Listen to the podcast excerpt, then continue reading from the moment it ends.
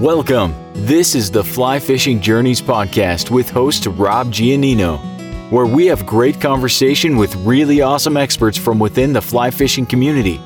You see, the fly fishing lifestyle is a journey, and we're glad you're on this journey with us. Check out flyfishingjourneys.com for more podcasts, and please subscribe on your favorite podcast player. Here's your host, Rob Giannino. Maybe like you, Alaska was high on my dream destinations I still needed to do. After 25 years of fly fishing, I wondered why I still hadn't made this trip happen. I've been so excited about recent trips to Iceland, various destinations in Canada, including my own lodge in Quebec, Canada, out west, and the tropics. I guess Alaska remained stuck on that ever increasing bucket list. Well, that changed when my buddy Tim Cammisa and I connected with Ryan Kocherhans and the crew from Alaska Remote Adventures at the Denver Fly Fishing Show last year.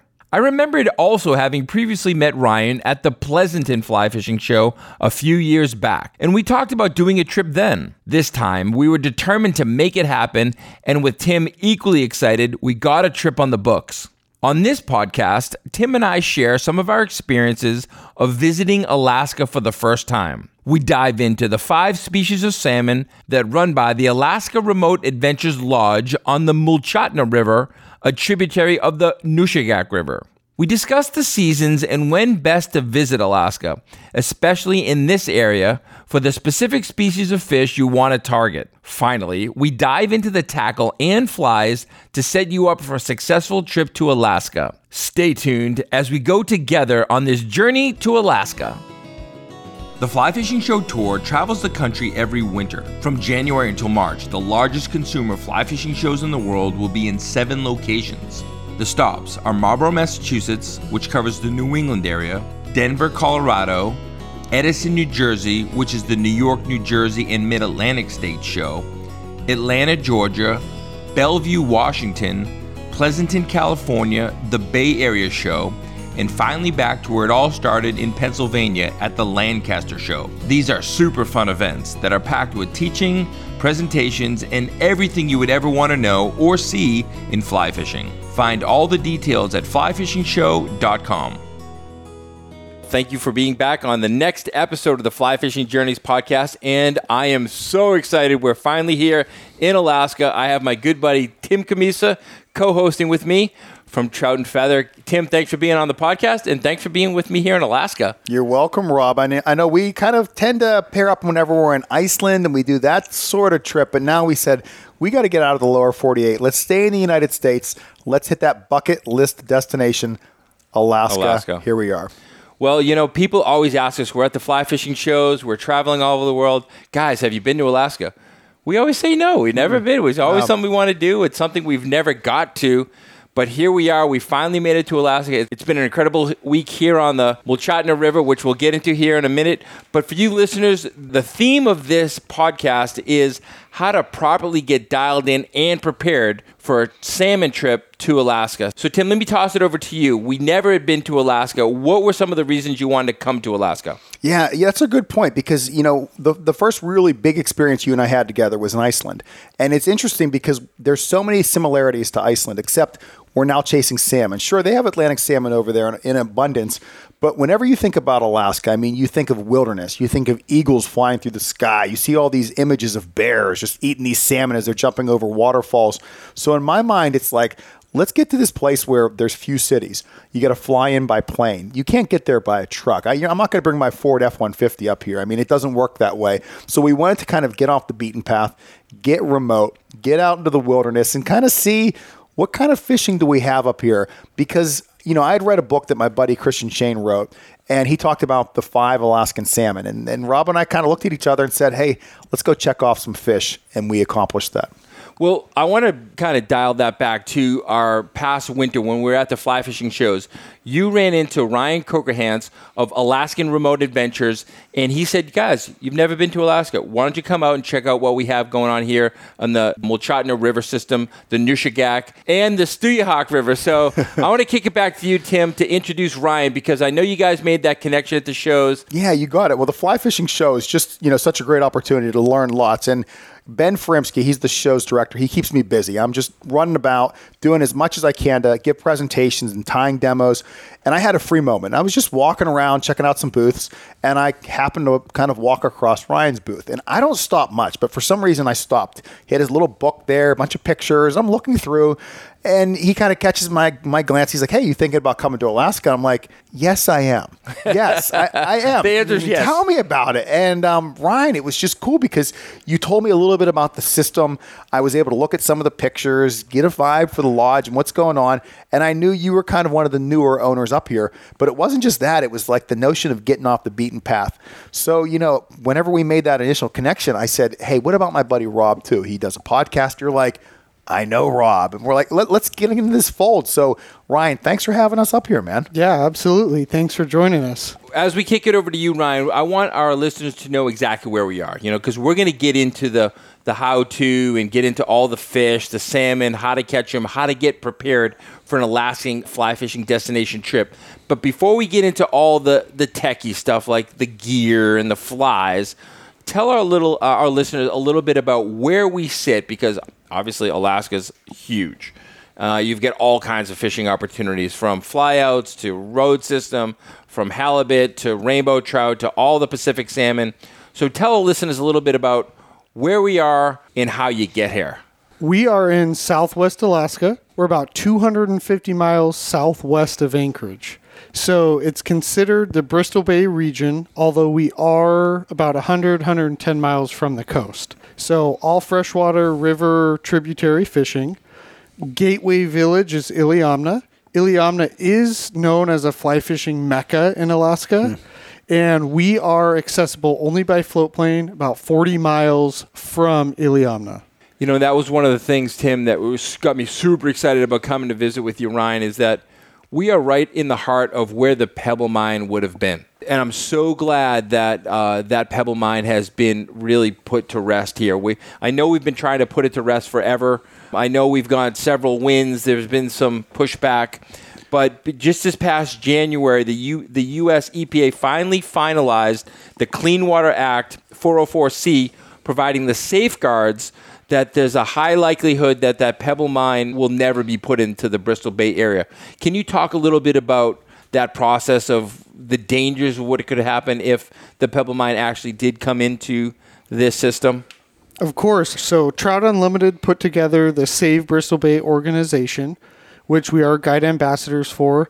And essentially, what they've done is research these very similar mines in other countries, other locations and almost every one of them has problems at some point with their tailwater or wastewaters coming off from their mining process.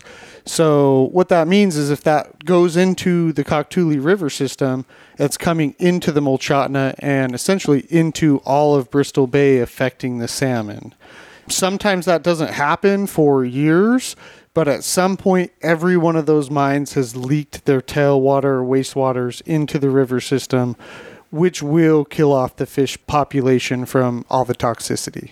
I'm so glad that that thing's been put to rest. So that will give you a, a fuller understanding of the entire uh, Pebble Mine and the, the safeguards that have been put in place to protect these beautiful sockeye salmon. And that's one of the reasons we wanted to co- come up here and check out exactly firsthand what's going on with these sockeye because we actually got to fish the Koktuli River and to see these sockeye, these beautiful sockeye in the mouths of these river. And tell our listeners a little bit about the actual river systems. I know you're off the Nushagak. Tell our listeners about all the rivers that we fish here. Absolutely. So the Mulchatna is the river, our home river that we're based on. Um, we sit right over it. We look out it off our porch. We also fish tributaries coming into the Mulchatna, the main ones being the Koktuli, where Pebble Mine was located, and also the Stuyahok. We have a few others that are smaller, Old Man Creek, Pike Creek. We will fish the mouths of those. They can be really hot for fishing. Eventually, the Mulchatna does flow into the Nushagak, which flows into Bristol Bay at a point most people know as Dillingham, a city uh, up at the entrance to the ocean. So, not to leave that point, let's talk a little bit about flights. And you know, uh, you mentioned you fly into Anchorage, and then from Anchorage, how do you get to where you are here on the Nushagak and on the Mulchatna? Yeah, so from Anchorage, you're going to take a regional airline that goes typically out of Merrill Field Airport. It's about an hour to an hour and a half flight to Iliamna over the western Alaska Range. From there, Which was absolutely amazing, by the Uh, way. yeah, it's very incredible beautiful. I think we can have an entire podcast about just the the airline experience getting here because even when we go into Anchorage, I don't know about you, Rob, but like we showed up, we get off our flight, and I look around. And the first thing I say to Rob is, "These are my people." I mean, I look around, I just see like fly fishermen, fishermen, hunters Yeah. all around. I'm like, you don't see kind of people with this look at any airport. And then the experience just gets better and better as we jump on these planes to make our way to this lodge. Yeah, it's amazing flight. You're going to see glaciers, mountain peaks, river valleys.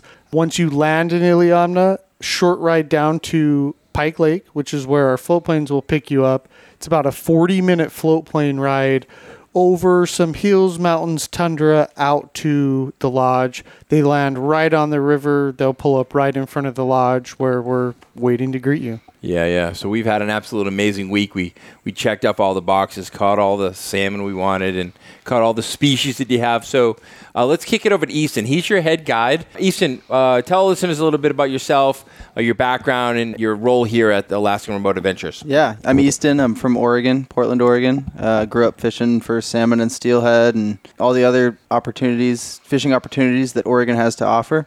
Sometime in college, I met a friend who hooked me up with Ryan, and I just jumped on the opportunity to come work in Alaska and fish just like I've always loved to do. So, yeah, this is my third season here. Yeah, and I've just been soaking it up, loving the bush and loving the river. Well, thank you for taking us out. Tell our listeners about the species of fish you have here in the in this system. Yeah, so we have all five Pacific salmon. Uh, the pink salmon being the the smallest in number. We only have a few pink salmon, but uh, the chums, sockeye, uh, chinook, silvers, and then yeah, those pinks. So all five of those, and then we have Arctic grayling, rainbow trout, dolly varden, and northern pike, and then a few suckerfish show up from time to time. But I'm not gonna. Yeah, we not may gonna have, we may about have I seen found one, one. of those suckerfish. We're not, Maybe. we're not going to talk about that. Yeah, like, get We're that out. Cut gonna- that. So, uh, would you have a favorite? I guess that's a, a kind of an interesting question. Do you have a favorite fish to target or to go after, or, or when you guessed catch? Um, yeah, my uh, favorite fish to chase up here are certainly the kings, the or, or chinook. Growing up fishing for those in Oregon, it's just always been a real challenge. So to come up here and get to catch them on a fly rod, um, and just see this magnificent fish still making its way upriver, uh, is pretty cool. They're um, in decline across the state and across the whole Pacific coast. So to see a healthy population here on the Bristol Bay region is is pretty cool. So, how many miles would you say you are up from the ocean? Yeah, so we're about 130 river miles from from Dillingham, from where the Nushagak uh, dumps into Bristol Bay. Okay, and so these kings get how far up past you even? Uh, they'll probably go another 30, 40 miles upriver from us. So they're making yeah, 100 and you know, a pushing 200 mile trip, which isn't quite as far as in other places, but uh, it's still an impressive journey. And what is your king season here on the uh, Mulchatna River? You, you start seeing them when, and are they silver? Tell listeners a little bit about the, the calendar cycle of the kings. Yeah. So the kings are basically our first salmon species to show up.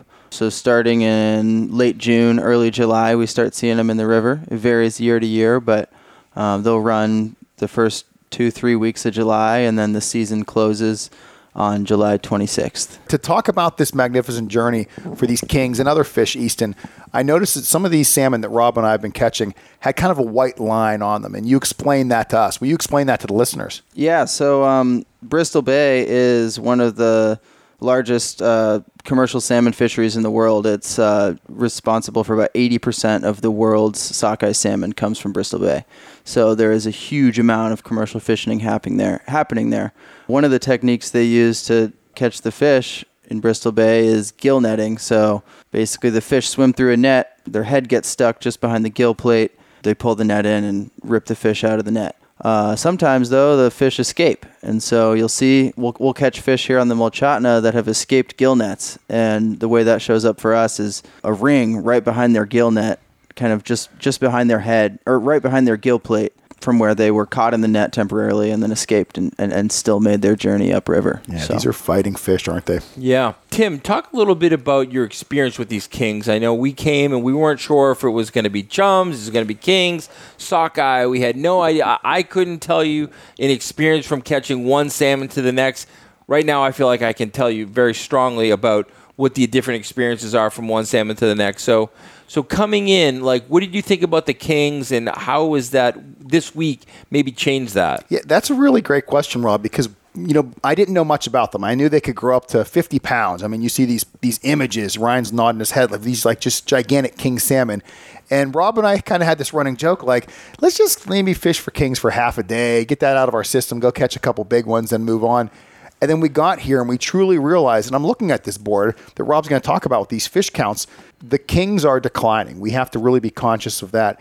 And when we first caught our king, it was like, oh, this is great. It's a king. Like we can check it off. Mm-hmm. And the guides were like, that's a really special fish. Right. And it kind of made us take a step back just to really let that resonate and let that kind of sink in that these may not be here in X amount of years. Who, who knows? We don't know what the future is going to look like, but we know that these are just magnificent fish that put on just an incredible fight. They have this 200 mile journey. They beat these gill nets, and man, there's just something special. So for me, now looking back, I wish I would have known more about this prior to this experience. But thankfully, you know, Ryan and the guides here really kind of, you know, it wasn't just about the fishing, it was also about educating us to the salmon and everything that, that they're fighting for. That's awesome. Thank you, Tim. And I want to kick it over to our other friend, Daniel, who's also a guide here at ARA. And we actually met Daniel at the fly fishing show. And I said, you know, if I come all the way up there to Alaska, are we going to get a chance to fish together? And he's guided us all week. And so today we said, we're going to take our guide to work day. We gave Daniel a chance to jump in with us. And he's like making a few casts and giving it right back, rod right back to us. I said, Daniel, catch a fish, please. Enjoy the day, fish a bit. I'd love to see you catch a fish. This guy had the rod in his hand for maybe 15 minutes. Not even, not even. At one point, Rob kind of disappeared. He went back to the boat to grab something. I'm downstream. I'm trying to, I'm trying to get into a fish, and I thought I got to go grab something. And I turned around. I start walking back up. I come around this little tree, and there's Daniel. Rod just bent down in the middle of a fight. I look at him like Daniel. Why didn't you tell me you were hooked up? He's like, yeah, you know, just fighting the fish. I didn't want to say anything. And then the fun happened. We're going to take a short commercial break to hear from Tim O'Neill of Norvise. What makes the Norvise different than another system? There are a lot of rotary fly tying vices out there. The Norvise is the only vice that will truly spin when you tie flies, and there's a big difference between rotating a vice slowly and spinning it at a bit of a faster RPM. And being able to spin the hook on a zero axis rotations opens up a lot of doors for us in the world of fly tying. Tell me about the introduction of colors to the Norvise system. When we obtained the company from Norm, he said to me just a very, very short statement. He said, You know, I always thought a colored Norvise would be a cool item. We brought out five colors Radical Red, Sunset Orange, Shamrock Green, Liberty Blue, and Royal Purple. We have five colors along with the black that you're accustomed to seeing with Norvise, and we've been doing very well with those. To find more information and their online store, visit nor-vise.com.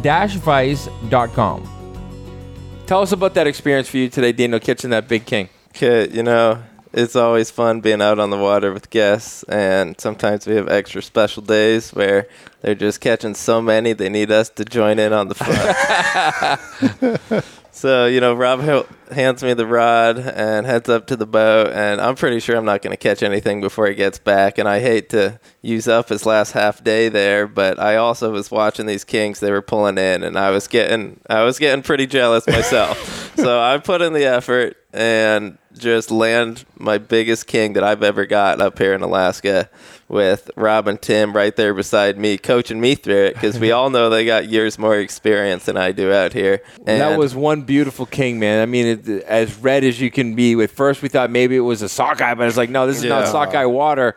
It's just the wrong spot for sockeye to be, and we knew it was a king, but as red as a sockeye. So awesome job, man. I loved watching. I actually went up the boat so you could just relax and fish, because I knew if I, I stood there, you'd keep mm-hmm. trying to hand me the rod Yeah. back. So yeah.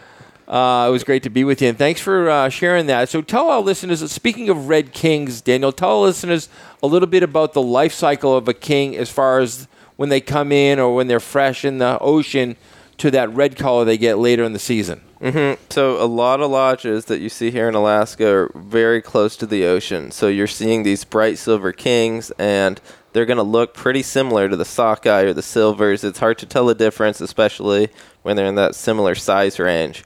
But we're fortunate enough to be far upriver, but not so far that these fish are deteriorating by the time they get here. So we're getting these bright red kings that still have a lot of fight left in them. And you can see their markings are just like nothing like you'll see somewhere else. I mean, like a lot of the rivers in the lower 48, other parts of Alaska, when they get that big, they get those dark green colors, start to look a little moldy, disheveled. Yeah. But these kings, they're still aged. Yeah. You know, they're getting ready to spawn, but they'll fight you for 30 minutes, and they're just an incredible fish to have at the end of the line.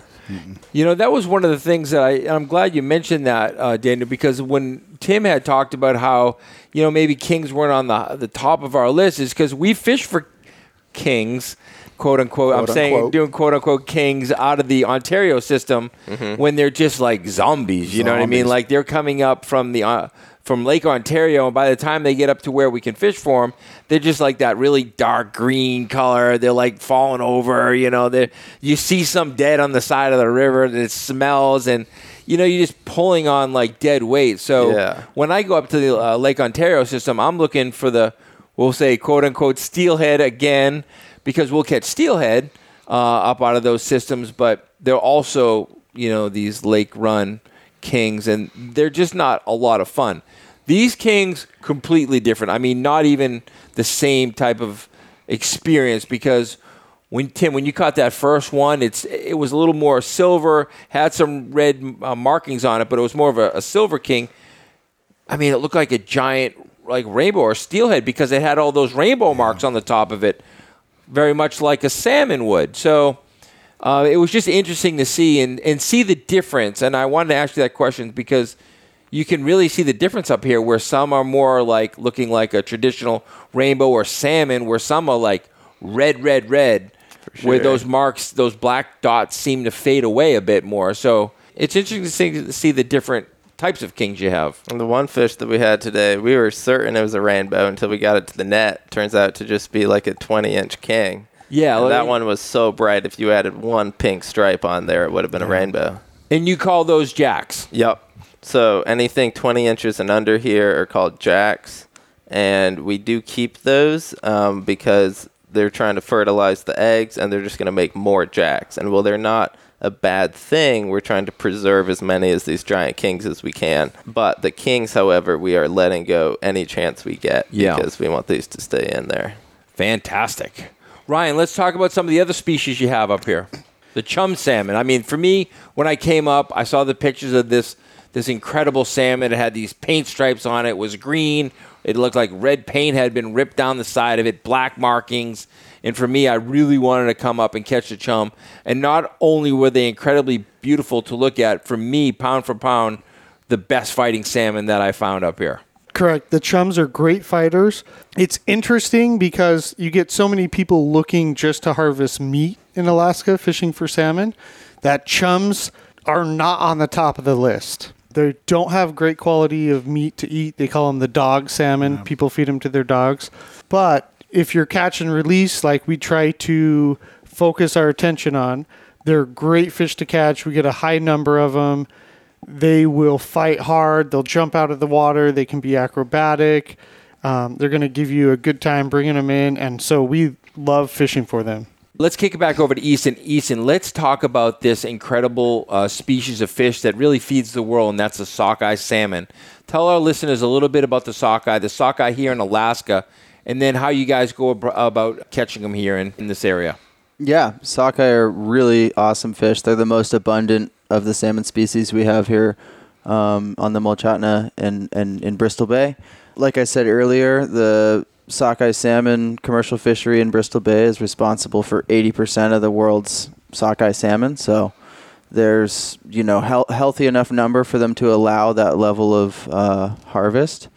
Yeah, so they come through in, in high numbers. We have over almost 2 million in the river right now, as opposed to only 30,000 kings. So that just gives you an idea of how many more sockeye there are than the other other salmon species.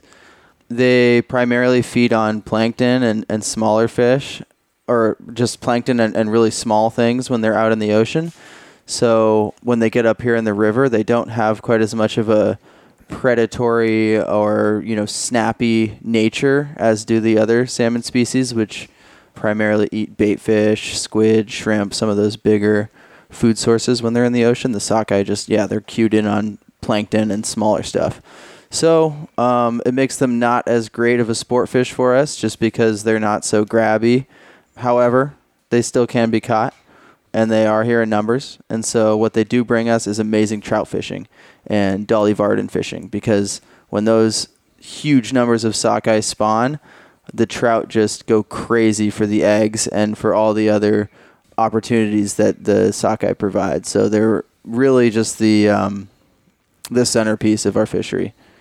The sockeye. Yeah, yeah, the sockeye. I mean, there's just so many of them, and you get out there and you look in the water and you see this huge red cloud of fish, just hundreds of fish under the boat, and it's just, it's incredible. I mean, you just really feel like, yeah, this fishery is alive and well. That's so cool. I mean, Yeah. I, we were standing in it, and Tim, I know I, I looked over you when we first started seeing those pink little those pink giant blobs walking around, and like you're, you know, we're both very much active on Instagram, and you see all the the drone shots of the people just casting into a pod of sockeye, and you see all that red go everywhere. And to then have my two feet standing in the river and having those red sockeye just like a few feet from me and having a lot of them, it was really like a dream come true. I mean, there's really nothing more to say. You come to Alaska to have those experiences and to see those sockeye right there, and then to like even be holding a tail and see that really green head with those two chompers and have that red, red back. Uh, what an incredible experience to hold on to a sockeye salmon and then release it back. I mean, you can certainly uh, harvest some some sockeye if you want to, or you can re- release them back. And uh, we did 99% release here. We kept two fish all week just because we wanted to enjoy some salmon ourselves. But uh, we do believe in catch and release. And finally, Tim.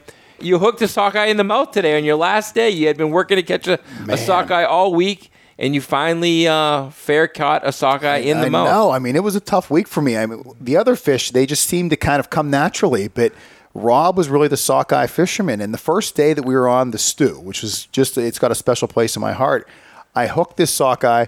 It was hooked clean. It was hooked in the mouth. I didn't have to, uh, what do they call that? Well, floss. Oh, We'll I wasn't that? flossing this fish. So I hooked this fish. It made this wonderful run down river left, and I made a jump through my fly. Just I still have that image just burned into my memory. So all week I kept telling everybody, I'm going to catch one of these fish. I'm going to catch it clean. And they just looked at me and they, they laughed out loud. They didn't have to turn their, mm-hmm. their their heads on me. So every day I'm just I'm getting to these sockeye spots. I'm throwing different colors, different flies to no avail. I'm bumping into some fish. And finally the last day I'm kind of working my way out through the sockeye spot, and I make, you know, I'm, I say to Rob, I'm down to three casts, and I make this cast, lay it out, start stripping in, I feel a bump. And you know, if you snag a fish, it, sometimes it does feel the same. But whenever I this, this fish hit, I thought I got a clean fish, and Daniel sees it, and he yells over, "I think it may be a king," and I'm like, "Yeah, it might be because of that red." And you know, we're kind of getting things ready, and Daniel gets next to us. He's got the net ready. He's like, "Oh, it's definitely a king. It's hooked clean." And I was a little disappointed. I know that now we'll kind of bring this podcast back around. Now I'm disappointed that I caught a king because here I am on my last day trying to catch a sockeye. I'm like, Daniel just truly deflated me until he reaches out that net. We get that fish in, and Daniel looks at Rob and me and says, it's a sockeye and it's in the mouth. And we just go crazy. I'm like, I finally got my sockeye. So that was probably, you know, that one special moment within about 150 special moments. But that one today really just kind of wrapped it up for me. Yeah, beautiful sockeye. So finally, let's kick it over to you, Ryan, because there's two more uh, salmon here that we didn't get a chance to catch. One because they're not in yet or not in at all this year. And we'll talk about number one is the silver salmon. I know you guys get an incredible run of silver salmon. When does that start, and how does that work for you guys? We'll typically start seeing the silver show up in the first week of August. when they show up, much like the other salmon, they're in really good condition, very silver, great meat quality. As the month progresses, that will change. They start to become more and more pink. By the time the end of August, beginning of September rolls around, you're going to be catching silvers with a lot of pink, a lot of red. They'll also get the hooked beak, the bucks, the males, we call them bucks. They'll get the hooked beak, just like the sockeye. Um, and then by you know first second week of September, they're essentially done with their spawn.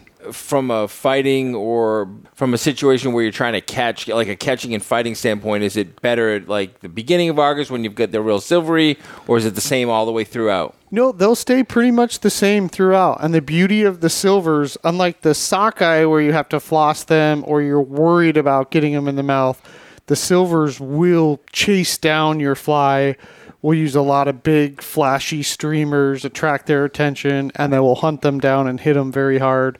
They're very acrobatic at times, jumping out of the water. Oh, this is So- just teed up for Rob. Pro- he loved to cartwheel these fish. Like, you got to get some of these silvers, buddy. Well, I mean, we have to come back. Is really what it comes down yes. to. We're, we're here, you know. yes. We're here pre pre August, so we're, we're not eh, available. But it sounds like you guys have a ton of them that come through here, and it's just like fishing heaven for like a good month and a half or whatever it is. Yep, and we're lucky we can sometimes we'll divide up the day. You might catch all your silvers in the morning and then go rainbow fish and dolly fish in the afternoon or vice versa.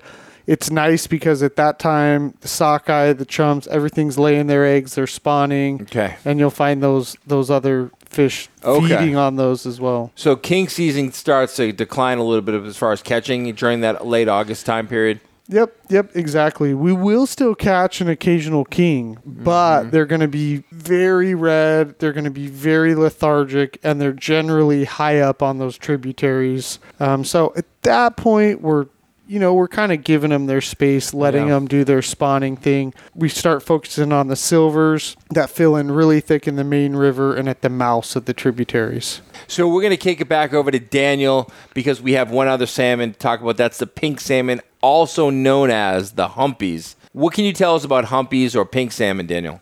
So it's not too often where you're happy that there isn't a specific fish very present in the river. Okay. But humpies up here in Alaska, they are not the gold standard for salmon. And what they're usually doing is clogging up the river and delaying people from catching the fish that they're after. Hmm. And there's nothing wrong with them, but they're a small salmon. They don't provide the best meat, and they're just not usually your target species. Now, we've seen a couple pink salmon in this river before. We usually catch one or two a year. Okay. So what that means is there's no competition for the other salmon with these pink salmon because usually they're in high numbers and they're fighting off the other salmon and you're just having to wade through them to get to what you want. Wow. And it's like in every, wherever you do find them, it's isn't it like every other year the return? It is. They they generally will spawn on an every other year cycle. Okay, so if you do get them where they are, it's usually every other year. Correct. Yep. And so one year, if they're just not there, Correct. Yeah. Because these salmon, what they do is they'll go to the ocean and spend an average of four years in the ocean. okay. So for whatever reason happened with the pink salmon, yeah, they're an every other year spawner. Tim, let me kick it over to you as far as talk, giving the listeners an idea about getting prepared to come up to a tri- you know a trip in Alaska. That's something that me and you are, are really fired up about. Whether we're going to Iceland, whether we're going out west, wherever we're trying to go, we want to make sure we're getting there with the right equipment. Working with Ryan, working with Daniel, working with Easton and the gang here, we prepared for our rods. What would you recommend, especially being here now a full week? What would you recommend would be the ideal rod weight to have available to you here for a trip in Alaska? If there was just one rod that I was going to bring with me, it'd probably be a nine foot eight weight, simply because it seems like you can really handle all the species with that rod. I mean, most of the kings that we caught, in fact, I believe every king we caught this week was on an eight weight, and that's nice to know because those eight weights, yeah, you, they're not going to throw in the windiest of conditions, but they have the capability to land that that larger size fish. For the chum, eight weight right down the middle. Mm-hmm. Same thing for the sockeye. You hook one, you know an eight's going to get it in. Is it a little overkill for rainbows and grayling? Absolutely. But we weren't necessarily targeting the rainbows and graylings. We were targeting the kings. So those other fish kind of happened to be a bycatch. That would be my recommendation to others. Bring that nine foot eight weight. Check and see if the outfitter has those available because that's going to be that rod which will turn over those larger flies. Doesn't matter what the weather conditions are. For our trip, we started off with a couple days of rain, couple days of sun. Today we hit the wind. Through all those conditions, that eight weight was it was there for us. And you know, for the listeners, you guys probably know when Rob likes to travel and he travels all around the world we overpack. I am not going to tell you how many hundreds of pounds we brought on this float plane to get here. We went over, let's just put it that way. And I know between Rob and me, we had three weights, five weights, six weights, eight weights, 10 weights. There's probably more rods that he snuck in there that he didn't tell me about. But at the end of the day, what did we throw? We threw eight weights. And we also had a backup. So, so we're going to kick it over to you, Easton, because I know uh, there was a couple times when we actually were a little bit undergunned on the eight weight. Um, and that's when Tim got into that first big salmon. And there was a reason why we were in the eight weights, specifically about the lines, which we're going to get into. But our 10 weights were, were loaded up with full sinking lines, and that wasn't right for this particular run that we were fishing. But there was a time when we thought maybe uh, a bigger rod would be more apropos for the fish that Tim was fighting there on that first day, uh, Easton. So, what would you recommend would be a second rod to bring if you were targeting some of those bigger fish? Yeah, so uh, here at the lodge, we have size 6, 8, and 10 weights for our guests. The 10 weights pretty much only come out during king season, which is going to be, yeah, that front end of the season, first couple weeks of July, first two, three weeks of July. Um, because there are some big fish in there. There is potential to catch a 40, 50 pounder in this river. So if you hook into one of those monster trophies, like you want to get them to the net. So you better have that 10 weight when you need it. However, most of the fish we caught this week were more in the 10 to 20 pound range, and so an 8 weight is sufficient. However, you'd still, I mean, a big, a 15 pound fish hanging in heavy current with an 8 weight, it's not an easy fight. We yeah. had a couple of these fish on for probably 15, 20 minutes because you just can't turn their head towards the net because they just bury in that current. And yeah, so there's a few moments out there this week where we were just like, well, we don't want to break the rod and we don't want to lose the fish, so we just kind of have to wait it out. And then we'd wear them out and get them to the net. But that's where a 10 weight might come in handy is just to, to land those fish a little quicker. Before we jump back into the podcast, here's a short word from one of our fantastic sponsors. Are you a guide, a lodge, or a product manufacturer in the fly fishing or outdoor industry? I want to introduce you to and highlight Cross Current Insurance. Their entire team are great people and experts in their field. They have a guide insurance program that is amazing and very affordable. If you are a lodge or retailer, they also have programs tailored to your needs. These guys fish and are in the outdoors, so they know the industry and the landscape. To get more information on a program that's perfect for you, find them at crosscurrentinsurance.com. All right, Rob knows the million dollar question. We come back in a year, and I say, Rob, what are you packing? Which rod are you going to bring next time? Eight and a ten. That's it. I'm, I'm listening to Easton now, and I'm yeah. like, he's making a good point because I guess, and and all the listeners out there, when you come to Alaska, you have to make a decision. Right. Which fish are you going after? And if you're going after that fish of a lifetime and you think you have that opportunity to catch yeah. 30, 40, 50 pound king, you want to roll the 10 weight the whole way through. Sure. Because we like to have all of our lines rigged up in the boat. So sometimes you're grabbing the rod that has more application on the lines, not yeah. necessarily what you need for the fish.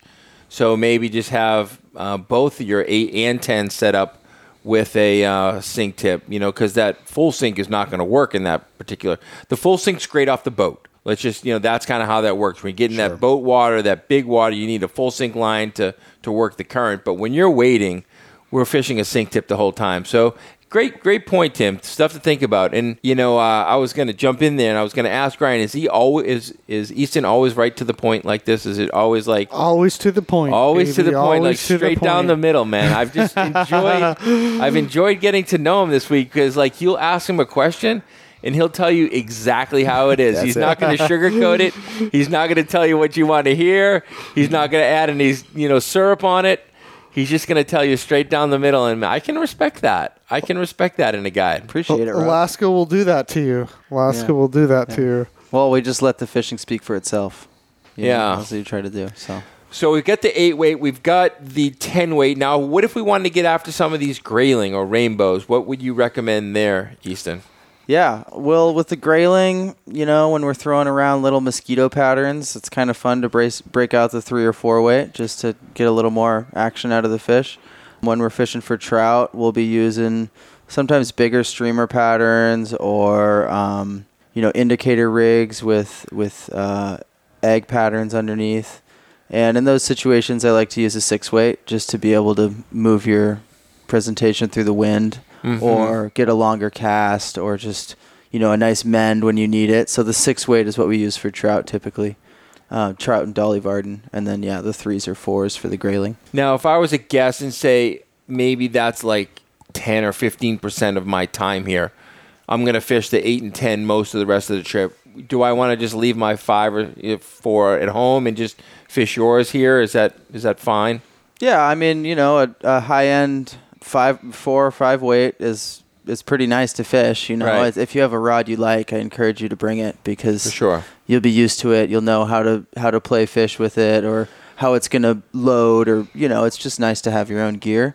But yeah, we'll we'll split up our you know, when we're targeting rainbows, the you're not you're not gonna hook into a salmon. And when we're targeting salmon, you might hook into a rainbow, but then you just pull them in with your eight weight. Mm-hmm. So it's pretty easy to bring two rods. Yeah, maybe a six and an eight. And then when you're fishing for trout, you use the six. When you're fishing for salmon, you use the eight. Perfect. Daniel, we get the the rods dialed in. We know exactly what we need to bring. You're going to bring a six. You're going to bring an eight. If you want to fish for trout and you want to fish your own line, uh, bring uh, you know something like a five. I brought like a Douglas Sky G and it was perfect. It's a five weight, so something in that range. But so we've got the rods. What about lines? Let's go over to lines. So, what do you recommend clients bring to get prepared for Alaska as far as the proper lines? So I have one main line that I always use for our king salmon and our silver salmon, and that's just going to be a short sink tip. So we have split shot, we have weighted flies. We don't like to go the split shot route, but the nice thing about our river is these fish aren't sitting in 20 feet of water. They're never deeper than 8 to 10 feet, these holes where we're catching them. So that sink tip is always getting us where we need to be but I also recommend if you're bringing your own, of course, we do have all these lines available for you here.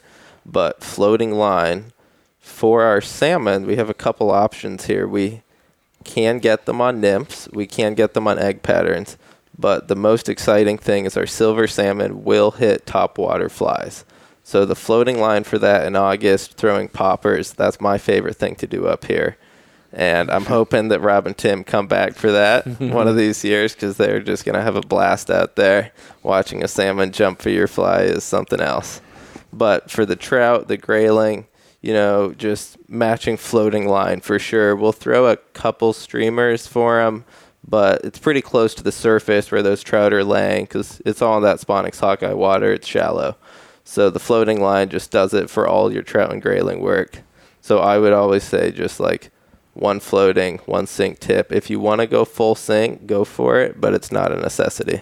You know, one thing you had mentioned there was the short sink tip, and and you know, you said a lot of really cool stuff, but after you said short sink tip, my mind went to the rest. I was just thinking about. I had like an integrated sink tip line mm-hmm. on mine, and I watched Tim catch all these awesome kings all week when I was more into the chum.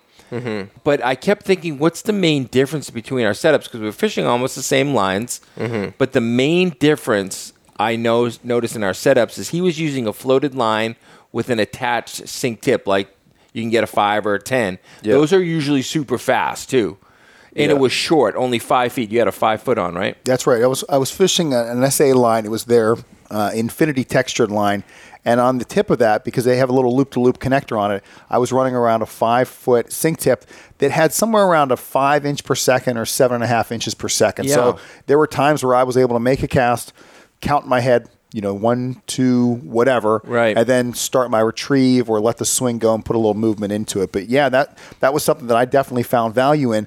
Though I could kind of go back and forth and say, today you are really the king slayer and you didn't change your rig up any at all, but then the water came down, so maybe my sink tip was a little faster today, and I was going below the fish, and you were right in the zone. I mean, we could play this game all Yeah. day. Who knows? But yeah, we did have slightly different rigs that that kind of accomplished the same thing. I was thinking the same exact thing today. I mean, three beautiful salmon on my rig, two for me and then one for Daniel, and it was mm-hmm. just that longer, integrated, maybe a little slower sink. But today it was sunny, the water was clearer. When earlier in the week it was rain, rain, rain, the water was up, a little murky, and you were able to like get that fly down fast. So I think those are just little intricacies. Like people say, bring a sink tip. You go buy a sink tip line from SA or anywhere, and you think it might be the same as the next person's. If you really, really, really want to dial in your system, maybe think floating line with a fast, short sink tip when you need that, or an integrated, longer sink tip, like mine was 10 feet, when you need that. If you really want to dial in your your setup, Daniel, what do you think? I think to go off of that, I know Rob had mentioned the windy conditions earlier, and we have a lot of windy days up here, and we all know that the more time your fly is in front of a fish, the better chance you have of catching that fish. And if you've ever watched him or Rob fish, you know that the time spent with them casting versus fly in perfect presentation in front of the fish is pretty high. They're doing a good job of keeping that fly there. So a really important factor is just choosing a line that you're going to be able to cast out there precisely, deal with the windy conditions, and get in the zone. Because we can alter the sink rate, like we can change flies, we can do split shot, we can add on extra sink tips if it's not enough. But mm-hmm. something that you're comfortable with, that you can get in that zone, cast in those conditions with your rod, that's really important. Yeah, and I'm hearing this from both Easton and Daniel, and I think this is really a point that we have to drive home because Rob and I love gear. We love to cycle through different rods and different lines and different reels, and we just love to tinker with our systems. But for those people who are out there listening who they love to take fly fishing journeys like us, if you don't have that rod and line and everything dialed in, take a day, go to a fly shop, try, you know, find that local fly shop and just have them walk you through their arsenal of rods and some different lines just so you can figure out what matches your casting style. Because I think that when I heard Easton say that, when you kind of teed him up to say, you know, what should people do? Should they just use your stuff? And he's like, yeah, you can, but get comfortable with your own gear. Then, you know, no matter where you are in the world fishing it, you're really going to have just a, a greater chance for success whenever you're comfortable. And there's no learning curve. You don't have to feel for the action, try to figure out how many seconds do I wait until I do my double haul. You can just get right into it and get that fly in the water. Fantastic. Daniel, talk a little bit about leader. Uh, what should uh, somebody be prepared for as far as uh, weight, you know, pound of leader? You know, how, how am I going to get my fly on my fly line? So for our leaders, sometimes we'll do a store-bought tapered leader, especially for our trout and grayling fishing. I usually end up tying all my own leaders up here just because we don't resupply too often, and it's easy to get spools of line, and it's a lot harder to restock leaders all season long. So the poundage that we're talking about here, I'll taper down to a 20, maybe a 15 pound test for kings. But I like to stay in that 20 range because luckily these fish are not line shy. They've never seen a hook or line before. And that makes a big difference here because we can fish that 20 pound line and be pretty confident we're not going to snap it off and still get in on these fish. So I'll usually go like a 45 to a 30 and then a 20. And mm-hmm. we like to keep these pretty short for the, the streamer fishing because, once again, we're throwing in those windy conditions. They're not line shy. So if we just run like a four foot leader, what was it you had on today, Tim? Yeah, you know what? I, the, the entire week, not just today, I was running my five foot sink tip, and attached to that, I literally had 20 pound test, about four feet of 20 pound. I was running the essays. Uh, it was there. Daniel, it wasn't just today, it was the entire week. The, the system that I ran off my five foot sink tip was just straight 20 pound SA absolute fluorocarbon. And I felt very comfortable with that 20 pound test. SA's got some great stuff. I mean, it's no secret. I'm an, I'm an SA guy, but it's a really fine diameter, but you can put a lot of stretch into it. So I'm not necessarily looking at this fluoro like it's invisible or anything like that. I just, I'm looking, when I look on spools, I look and say, which one has the finest diameter and the greatest breaking strength? That one had it. I mean, that's what I fished with. That's what I caught all of my fish on, that 20 pound this week. Yep. Okay, so we've got rods, we've got lines, we've got fly. Oh, we haven't got the flies. Okay, so we've got rods, we've got lines, we've got tippet, reels. Anything specific about the reels, guys? Just make sure it's a good, clean uh, drag. I guess is the biggest. So, yeah, biggest thing, check your drag. You know, Easton and I, we're not gearheads like Rob and Tim here. And most reels I've tried work out pretty well for me, as long as we're not talking about spin fishing gear. Fly reels, fly reels hold it together for me. And, you know, today I, uh, Rob handed me his reel, and I hooked into that king. Hadn't even looked at how the drag worked yet, so I start started just using my palm there to slow him down.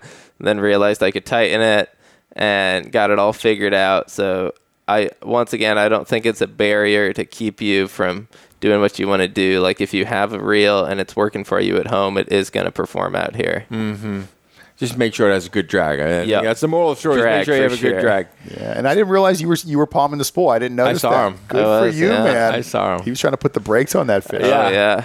All right, well, let's get to the last piece of the puzzle here, and that's the flies. Um, Ryan, when you're at the shows and people come up to you they're at the booth and they say, hey, I want to come see you. I want to come up to Alaska. I want to catch some salmon.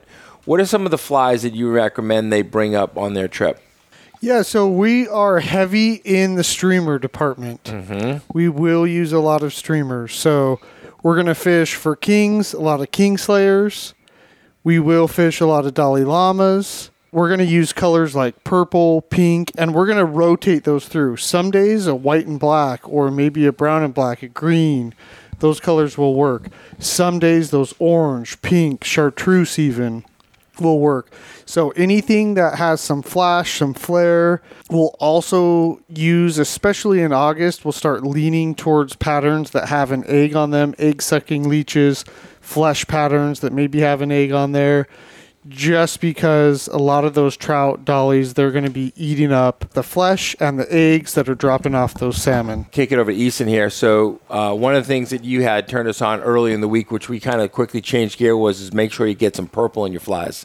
What What are some of the flies that you like in the colors even? Yeah, I think purple's good. I mean, it's when we look at it with our eyes, it looks like you know something out of a Valentine's card, but to the fish, it looks like uh, you know a squid or something, a, a bait fish that they would be chasing after when they're out feeding in the ocean.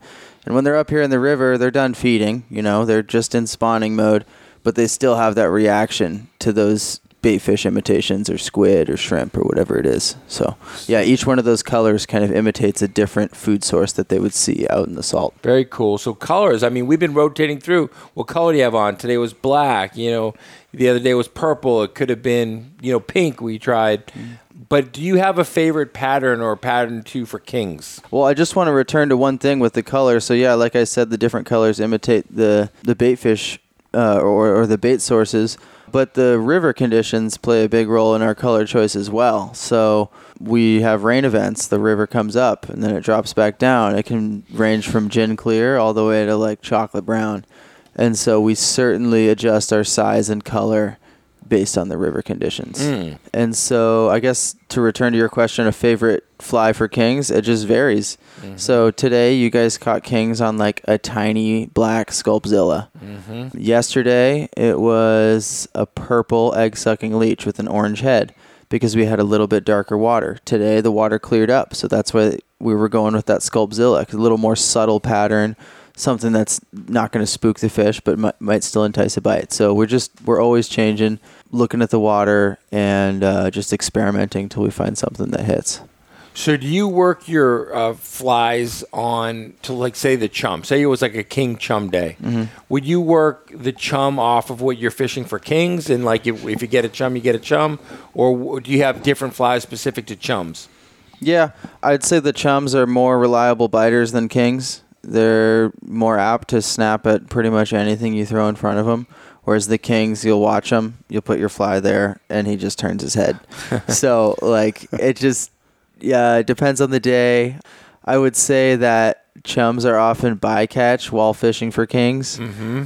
But another thing is just holding water. Like you start to notice that each species, each salmon species, likes a different part of the river. So the sockeye are in the eddies, the slow water, the frog water. The kings want to be hidden under some moving current and out of sight.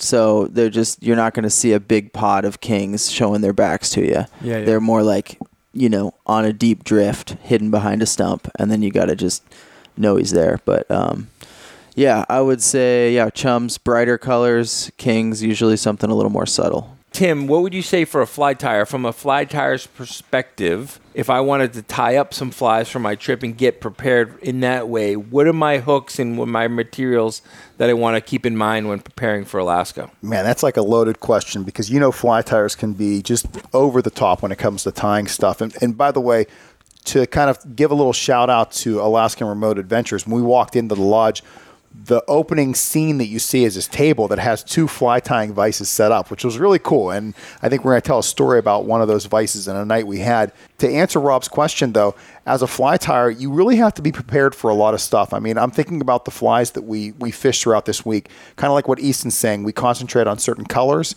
and certain contrasting colors. That was one area of focus. We went with a lot of zonker strips because they absorb water, they get to the bottom in a hurry. So we fish with a lot of weight at the front of our fly. We're talking cone heads, we're talking lead eyes, we're talking weights at the front. Though there were times that Daniel would give us another fly and say, "Hey, try this one. There's not weight, but use this with your sink tip." So we have that kind of area to focus on.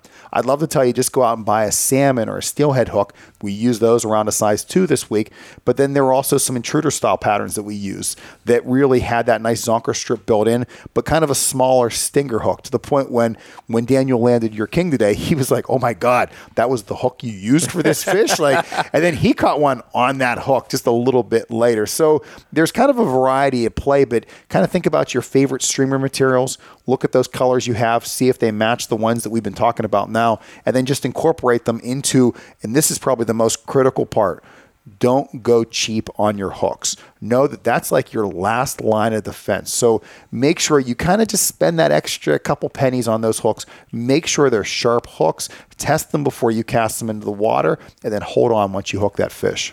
So good.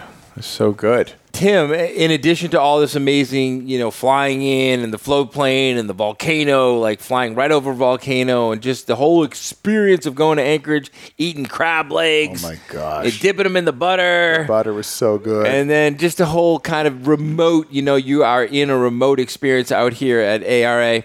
What are some of the other things like wildlife? Tell us a little bit about the wildlife. Yeah, I mean, the first day we're here, you know, we showed up, we got a kind of a little late arrival, and uh, Ryan greets us. He's like, hey, let's drop your gear, let's get you on the water as quickly as you can.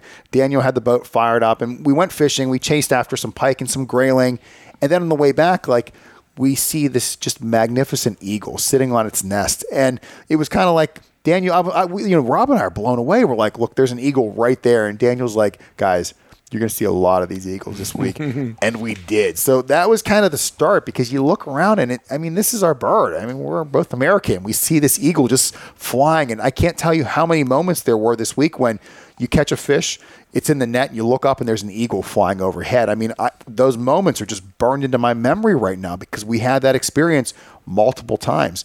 And then the other day, we're kind of riding back on the boat ride with Easton. And I look back, you know, because he's kind of standing behind us, you know, driving, uh, directing the motor one way or another. And he kind of makes this movement. I figure, oh, Easton's pointing something out. And I, so I say, Rob, I think there's something over there.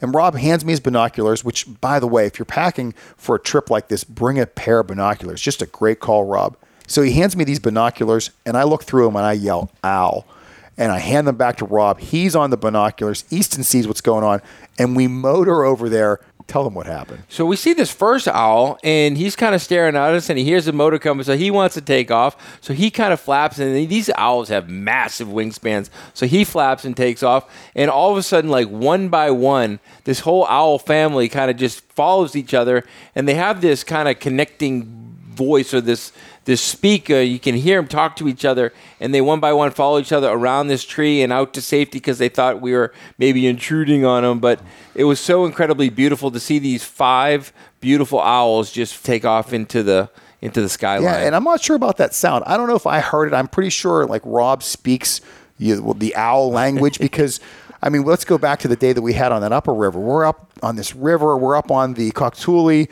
and we're kind of exploring a little bit. And we get to this spot where we think there's a rainbow trout, and Daniel's like, "Hey, let's let's get into this spot." And then all of a sudden, Rob just decides to go like all stalk slash stealth mode on us because he spotted an owl.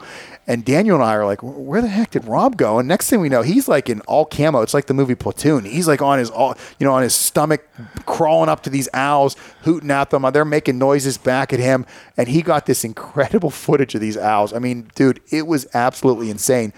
You scared us because we didn't know where you were. We were afraid a bear caught you because there's no way that you know I was going to outrun a bear this week. But we yelled, we're like, Rob, where are you? And he's like, Don't worry, I'm getting some great videos of hmm. these owls. I had to go a little National Geographic mode. Dan, did you, do you want to add something No, there? I just said add when we were worried about the bear. Tim's like, "Well, how do we know he's okay?" And I'm like, "Oh, we'd hear a scream if the bear got him by now." so fortunately, no bear attack. No bear attack. But what we did have was uh, not only that eagle uh, experience, but one other eagle experience. We were all uh, driving home, and the first I saw we saw the first uh, boat go by this incredible eagle, and then the second boat went by this incredible eagle, and then finally it was us, and we went by this eagle, and he hadn't moved, and he was perched right there, this massive, massive eagle. And Daniel said, "You know, I can take you guys back by it again." if you want to see him a little closer. And he literally slowed the boat down to just almost uh, just a very slow hum. And we went by him almost at a dead drift, right up next to him, no more than 10 or 15 feet away. And he didn't move. He just stared at us. And we have our cameras going on slow motion. We got this incredible footage. And then finally, as we got up close to him, he like just spreads his wing and just flaps off. And we have the whole thing on slow mo video. And that was just uh, an incredible moment right there. Yeah, you can't you you really can't make up those moments. You can't pay for stuff like that. That's just the thing that you, you see on TV, you see on you know different YouTube videos, and you're like, ah, I, I can't wait to go to Alaska and see an eagle. And then you have an experience where you're ten feet away, and your guide's like, hey, I'm going to get on the oars just so we don't scare this thing. And we go up to it and we don't scare it, and we're able to just kind of look at it and take it all in, and then it just kind of flies away and does its own thing. Yeah, those are the moments that you come to Alaska for. I mean, there's a reason we keep saying this is a bucket list destination. And why the heck did it take us so long to get here? and a couple moose. We can't forget the two moose that we saw. They were they were beautiful. We saw a few bear tracks, but no bears. And so, um, yeah, it's been a great it's been a great experience up here in Alaska. yeah, before we wrap this up, Rob, talk about your just favorite experience up here this week. I had a blast, you know, with all the guys. I had a blast here in the remote experience, and everyone's been so hospitable. Loved catching all those uh, those chum salmon all week. I really wanted to come and, and hold a, ch- a chum salmon and see all those paint colors, and uh, to have those pictures uh, is definitely a memory of a lifetime. But just I enjoyed watching you catch all those king salmon all week, and I hadn't caught a king until last night. We said, "Hey, let's let's kind of come up with an idea to catch you a king tomorrow." So me and you went on the Vice, and we said, "Hey, let's tie up a fly." He said, "What do you have in mind?" So we started looking through the the, the different zonkers and the bead heads, and what about this? What about this? And so we got some colors and said, "How about pink?" So we put the pink bead head on, and then we took the pink zonker strip and we kind of worked that back. Mm-hmm. And by the end of this fly, I tied up. It just looked like double bubble, and so we named it double bubble. And he said, "I'm going to fish that fly tomorrow." So I was fishing a few flies and not having any action. I said, "Wait a minute, I have a fly. I think I might work here." So we put the double bubble on, and uh, just a few casts, let it swing. A king came up and smacked it, and I hurt. I hooked and caught my first king salmon here in Alaska on a fly that I tied last night with my buddy Tim Cammisa. Oh, I love So- the experience. I mean, when we got this fish in, I remember Daniel right away said, "Hey, let's get a picture of this fish. Let me take the fly out." And we were like, "No, no, no." Leave that fly. Maybe the first, you know, fish or uh, the first fish in a long time where we said, "Leave that fly in there," because that was kind of that summing up point. I mean, we caught some nicer kings after that one, but thankfully, the double bubble, The double bubble. man, it really sealed the deal. Wow, what an experience. What an experience here in Alaska. Ryan, Daniel, Easton, as well as Isaac over there. Thank you guys so much for allowing us to be there, sharing in this king salmon, this salmon experience up here in Alaska. It's been an absolute blast. Yeah, thank you guys. Been an honor and privilege to have you fish with us. So It's been a ton of fun. Thank you guys for coming up. Yeah, thanks for coming, guys. It was a pleasure fishing with you. And Ryan, here, before I forget, if anybody wants to contact you and try to c- come up and have an experience like this, what are the best way to get a hold of you and your Instagram and your website, that type of thing? yeah, we're pretty active on social media. Our Instagram and Facebook is Alaskan Remote Adventures. You can also find us online at AlaskanRemoteAdventures.com. Email is info at AlaskanRemoteAdventures.com. Thank you so much. It's been a blast to be with you, Ryan. Thank you. You've been listening to Fly Fishing Journeys with your host, Rob Giannino. To be notified of new episodes, subscribe on iTunes, Spotify, Stitcher, or Google Podcasts. You can follow us on YouTube, Facebook, and Instagram. For past episodes, check out flyfishingjourneys.com. Fly fishing is a journey, and we're glad you're on this journey with us.